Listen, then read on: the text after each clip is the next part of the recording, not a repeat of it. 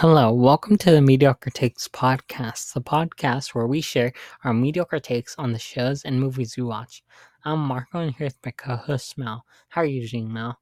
Girl, put your records on. Tell me your favorite song. Just go ahead, put your head down. What do you think? That was great. Um, anyway, can we explain that? I mean, sure. Okay. So basically, I was talking to Matt earlier before we started recording about this person who played this song and said on the TikTok, "This is such a black girl confidence pop." And then Mal and I were talking about it for a while, and I asked Mal, "Is this a black girl confidence pop?" And she said, like in 2012. So In 2012, for like specifically biracial girls. so yeah, it was it was fun. I listened to that song for the first time completely today, and I think it's okay. Anyways, today we're talking about the Watermelon Woman. So we're finally replacing the queer movie night with Is It Queer? And Mal will go into it a bit more. Yeah, so as Marco just said, this is a very special Mediocre Takes episode. It's Is It Queer? That's what we're calling it officially. It wasn't a queer movie night already taken. Yes, it was. Yeah, so this is this is this will be very simple. Me and Marco will watch an alleged queer film. We'll give our thoughts with some fun facts and questions thrown in there. Uh, then we'll discuss the queer elements or lack thereof at the end. And then these two homos will decide whether or not this is a queer film. And of course, these are all just opinions. So if you have something to say, let us know on our socials. Uh, please, please, please interact with us. I am begging you. uh, okay, so let's just let's do some backstory. Uh, so this is a 1996 film directed by Cheryl Dunye, who also plays the main character in the film. Um, apparently, Cheryl was the first Black lesbian to direct a feature-length film, which makes sense, but it's also absolutely insane to know that it took that long. The overall response of the film was positive, and it did win a Teddy Award for Best Feature Film at the Berlin International Film Festival and an Audience Award for Outstanding Narrative Feature at the LA Outfest. Okay, so the summary of the film Cheryl, an aspiring filmmaker, takes on the task of making a documentary uh, about the history and the true identity of the quote unquote watermelon woman. Though it's not that easy since uh, many places have not archived her. While making her documentary, she faces troubles with her best friend and a woman she fancies. I don't really get why the creator decided to just have random clips of her dancing in between parts of the story. It wasn't for me. I will appreciate how happy she looked though. That was really nice. Did you think it made se- sense in the context of she was sort of just like casually making a film or uh, like a documentary and we we did see a lot of like b-roll and stuff so like i don't know i sort of felt like it it kind of did make sense To me, I feel like it didn't still make that much sense. I feel like I don't know, you could have just cut that out and the movie would pretty much be the same. Oh yeah we only get like three scenes of that Yeah, exactly. If they were gonna stick to that, then they should have like added more scenes of that or like elaborated on it at least a little bit more. But I just felt like it was kind of just there. Okay, so Mal, what's your opinion on the dialogue and acting of this film? I've seen people saying the acting is kind of bad, but I didn't really notice it. I would say th- the acting for the main characters was good, but during some of the interviews, it, it was pretty obvious that uh, she probably just like asked someone to be in their thing and then she like gave them a script or something and be like, "Can you please just re-say those lines?" And they're like, "Okay." So it felt a little like stiff and stagnant, but I think overall it was all right acting. Yeah, I agree with you. It was really slay of Cheryl Dunye to record pictures from the lesbian group when the collection kept saying she wasn't allowed to record anything. Slay. I really like how Cheryl talks to the camera like a YouTuber before that was even created. I really enjoy that Cheryl is both a character in the film and a real life director. Um, something about that just hits for me. The cultural critic Camille Paglia was hard to watch.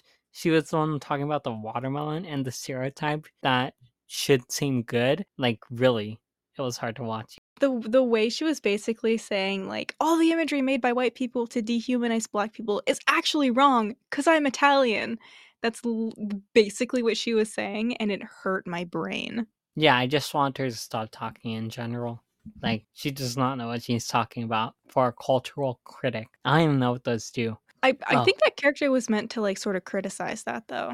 I thought she was a real person. I was doing research on it, and I'm pretty sure it said she was a really a real person. She cannot have actually. Does she actually believe that? I don't Wait, know if she believes. Let me search her up. Yeah, she's an ad- American academic and social critic. But does she actually believe that? I don't know. I'm not getting anything. Okay, I, I can't find anything, but I, I I'm genuinely believing that she believes that. Okay, well that's insane because I genuinely thought that like this was sort of a way to criticize how how white people try to like um change the meaning of history or whatever to Mhm. like I don't know, try and make what happened not seem that bad. Yeah, especially the way she was talking about like when when a black boy is like smiling while eating a watermelon, like that's seen as happiness, not a stereotype. That was Yeah. just really horrible. The fact that Cheryl had to create the watermelon woman because there's no history of a person such as the watermelon woman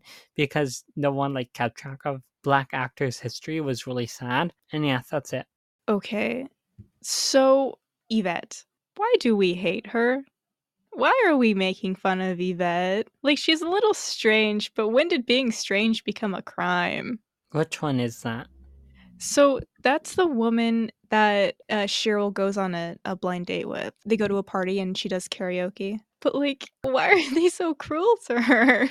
She's just a little strange. I mean, aren't we all? Yeah. And there was this TikTok that I saw. I think I mentioned it to you. It was a TikTok by, I'm going to spell out their at. It's M A M I W A T A M A Y O W A. And they made like two videos about this movie. And I thought it was really interesting because it talks about this scene specifically and how it kind of sums up Cheryl as a character pretty well with like her pursuit of specifically white women. And not just that, but also her dislike for black women and this this scene specifically with Yvette was a really great example because in this scene we even see like this white woman bumps into her and while she's on this date she like genuinely looks at the white and is like ooh wow. There's another scene um that the tiktoker brings up where they're talking about another date that cheryl went on and she dismiss- dismisses the black woman and says that she was like quote unquote heavy afro femme centric and the tiktoker talks about how it seems like black women in general like aggravate cheryl and how it feels like cheryl only likes white women which is something i i did see in the film yeah but honestly like um like justice for yvette she was done so dirty yeah honestly i sort of got to a point in the film where i sort of started to become more interested in the documentary about a fake woman than I was about the actual film. Also, okay, that scene where Tamra gets caught ordering porn on someone else's account is so funny to me because can you imagine Marco? Just imagine for a moment you go to return some books at your local library and the receptionist is like hey you ordered fiery bush feeding frenzy? Uh it wasn't available. Could you imagine the confusion you'd be in? That would be embarrassing, horrible, disgusting for me. but like the way that um what was his name? Bob or something? Their boss just immediately looked at her and he was like he was like he knew it was her. That was so funny. Also i hate bob when cheryl wants to know diana's number and address and diana's like you already have that information look it up first of all i know she was trying to be like smooth or something but i'm pretty sure that's illegal like i'm pretty sure you can't do that I mean, it's definitely illegal when I think about it. yeah Maybe at Yeah. that time it wasn't, but I doubt it. No, that feels like I feel like safety in the 90s wasn't really a thing though. So probably wasn't. Okay, so after the sex scene, Cheryl is like she's like I'm still in shock about the whole having sex with Diana thing. Why'd she say it like that? She used the same sentence structure you'd use to talk about a tragedy like like I'm still in shock about the whole 9/11 thing. I just I like it was weird that she talked about sex in that way. Okay, the conversation between Cheryl and Tamra about Annie and Diana. I, I guess it was a little interesting, and it did start some interesting conversations about Tamra's issue with Annie and how she basically doesn't like her because, well, she doesn't like her because she's white, but she also doesn't like her because she doesn't dress normal. That's a huge issue she has. But I also think there were a lot of conversations that were started in this film that weren't really ended. Also, at the end, when like Bob was getting irritated at Tamra and he was ringing someone up and to the customer, he was immediately like, Do you want a job? And the customer immediately was like, Sure. First of all, why was he trying to replace a black woman with a white man? Racism. So Marco, is it queer? I think so. I feel like it has a lot of queer elements, especially even though there is kind of that like weird self hatred from Cheryl that, like you mentioned. I still feel like there's a lot of lesbianism between not just Cheryl and I think her name was Diana, but mm. also between her friend and her friend's girlfriend. So, yeah, I do think this is queer. Not only that, they also talk about how, like, the Mammy character was girlfriends with the director and was dating the director. So yeah. Okay, yeah. I would also say that yes, in the obvious sense of like everything you said, you know, almost every character that that's in here is a lesbian and also the director is lesbian. There is some pretty obvious commentary about the differences between the black and white lesbian community. And the issue I have is they sort of portray the black lesbian community as hostile towards the white lesbian community. And it just felt so strange to set us up as sort of the bad guys without adding any like historical context as to why specifically the black lesbian community may not be as inviting to white lesbians. So, yes, it is queer, but it doesn't have the best conversation about like intersectionality of like homosexuality and race. And I think that specifically is why I wouldn't recommend it as a queer film, but I would recommend it as just like a nice and interesting film to watch.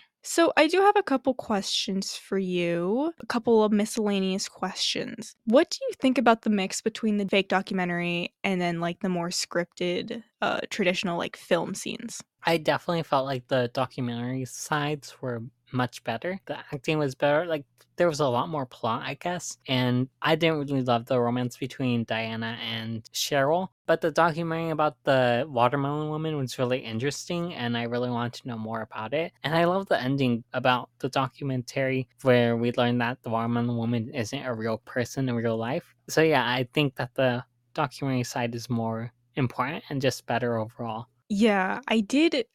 It sucks because I think the whole idea of behind the creation of the documentary was really interesting, and I really would have loved to have seen a, like a more traditional structured like, like documentary film about this fake character. Oh yeah, and that's another question I would have. If they did create a full film about Faye Richards, this this fake woman, would you watch it? Yeah, I would. Um, I would especially love if they like talked more about the black stereotypes about that time. Um, I feel like that would add a lot to the film if they ever did that. Um, so yeah. Oh, also, what did you think about the um because we got to see some photos of that fake character and they're real photos like they did or they're not real photos of real people, but they specifically uh, created those photos for this film. What did you think about how like how they looked and stuff, like the quality of it? Personally, I can't really tell if they're that good quality or not. I don't know to be honest. I don't know. I thought they looked pretty good. I think the only thing that sort of didn't sell me was there was this one scene from a uh, one of the fake films, and the audio sounded too good for it to be from the time it was supposed to be. But overall, I I think that like all the stuff that they made for the documentary looked really good. And last thing, what did you think the budget for this film was? I have no idea to be honest. Like just, just guess. Like a couple thousand dollars? Wow. So it was $300,000.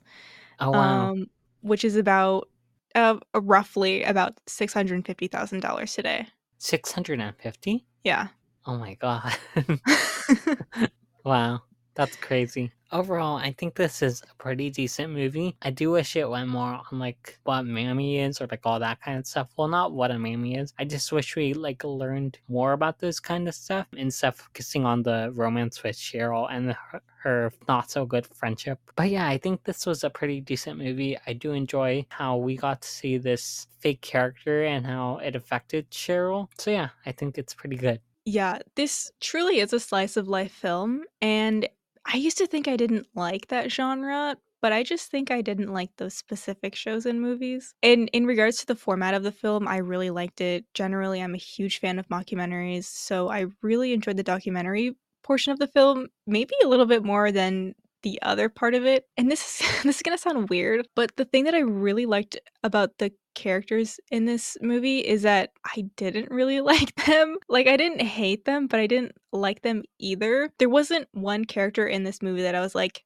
that's my girl. Uh, that that is that is my character, which is honestly not something I think I've ever experienced. So that was really interesting. What what did you think about the characters overall? I guess I kind of understand why Cheryl's friend didn't like the coworker, the white one. Um, but at the same time, I feel like it was kind of frustrating because all she did was wear her clothes differently. Although I'm pretty sure she also didn't like her because she was white. So it's fine, I guess. Diana was okay. I feel like we need more of them. If there's gonna be more of a romance, Cheryl's okay, and everyone else is okay, basically. One thing I did find really frustrating is that um that white Liberian character. You know who I'm talking about? The one The man? Yeah, the man. When he started talking about like, have you checked the black section yet? And that was really frustrating because of course she probably has. Well, now it is time for the mediocre minute. Black History Month edition. This is a tiny little micro moment where me and Marco recommend books, comics, music, games, and more for you all to check out during the last week of Black History Month. My recommendation is the music album Love and Compromise by Mahalia. Beautiful name, by the way. Mal thought the name was Malia. Well, can you blame me? but yeah, I think my favorite songs from this album are I Wish I Missed My Ex, Karma, and Richie. Marco, what is your recommendation? My recommendation is Long Way Down by Jason Reynolds. This is a like YA book, I believe. It's a book in verse, and it's about this teenage boy who lost his brother due to, I believe, like a gang war or something like that and um, because of that like there's this rule in the town that he lives in if you lose your family member due to somebody else you kill that person. And it's about him like trying to like grab the cards to kill this person. But while that's happening he's going down the elevator to go kill this person. He sees visions of dead people and the dead people ask him do you really want to kill this person? It's really good. I really love the ending and that's my recommendation. Anyways you guys that's our thoughts on the watermelon woman. We hope you enjoy our first Is It Queer episode. If you want to send us a voice message on Spotify for podcasters, I'll link in the description to do so below. Also on Instagram, Twitter, and TikTok, which is at MidTakesPod. And that's everything. So goodbye. Girl, put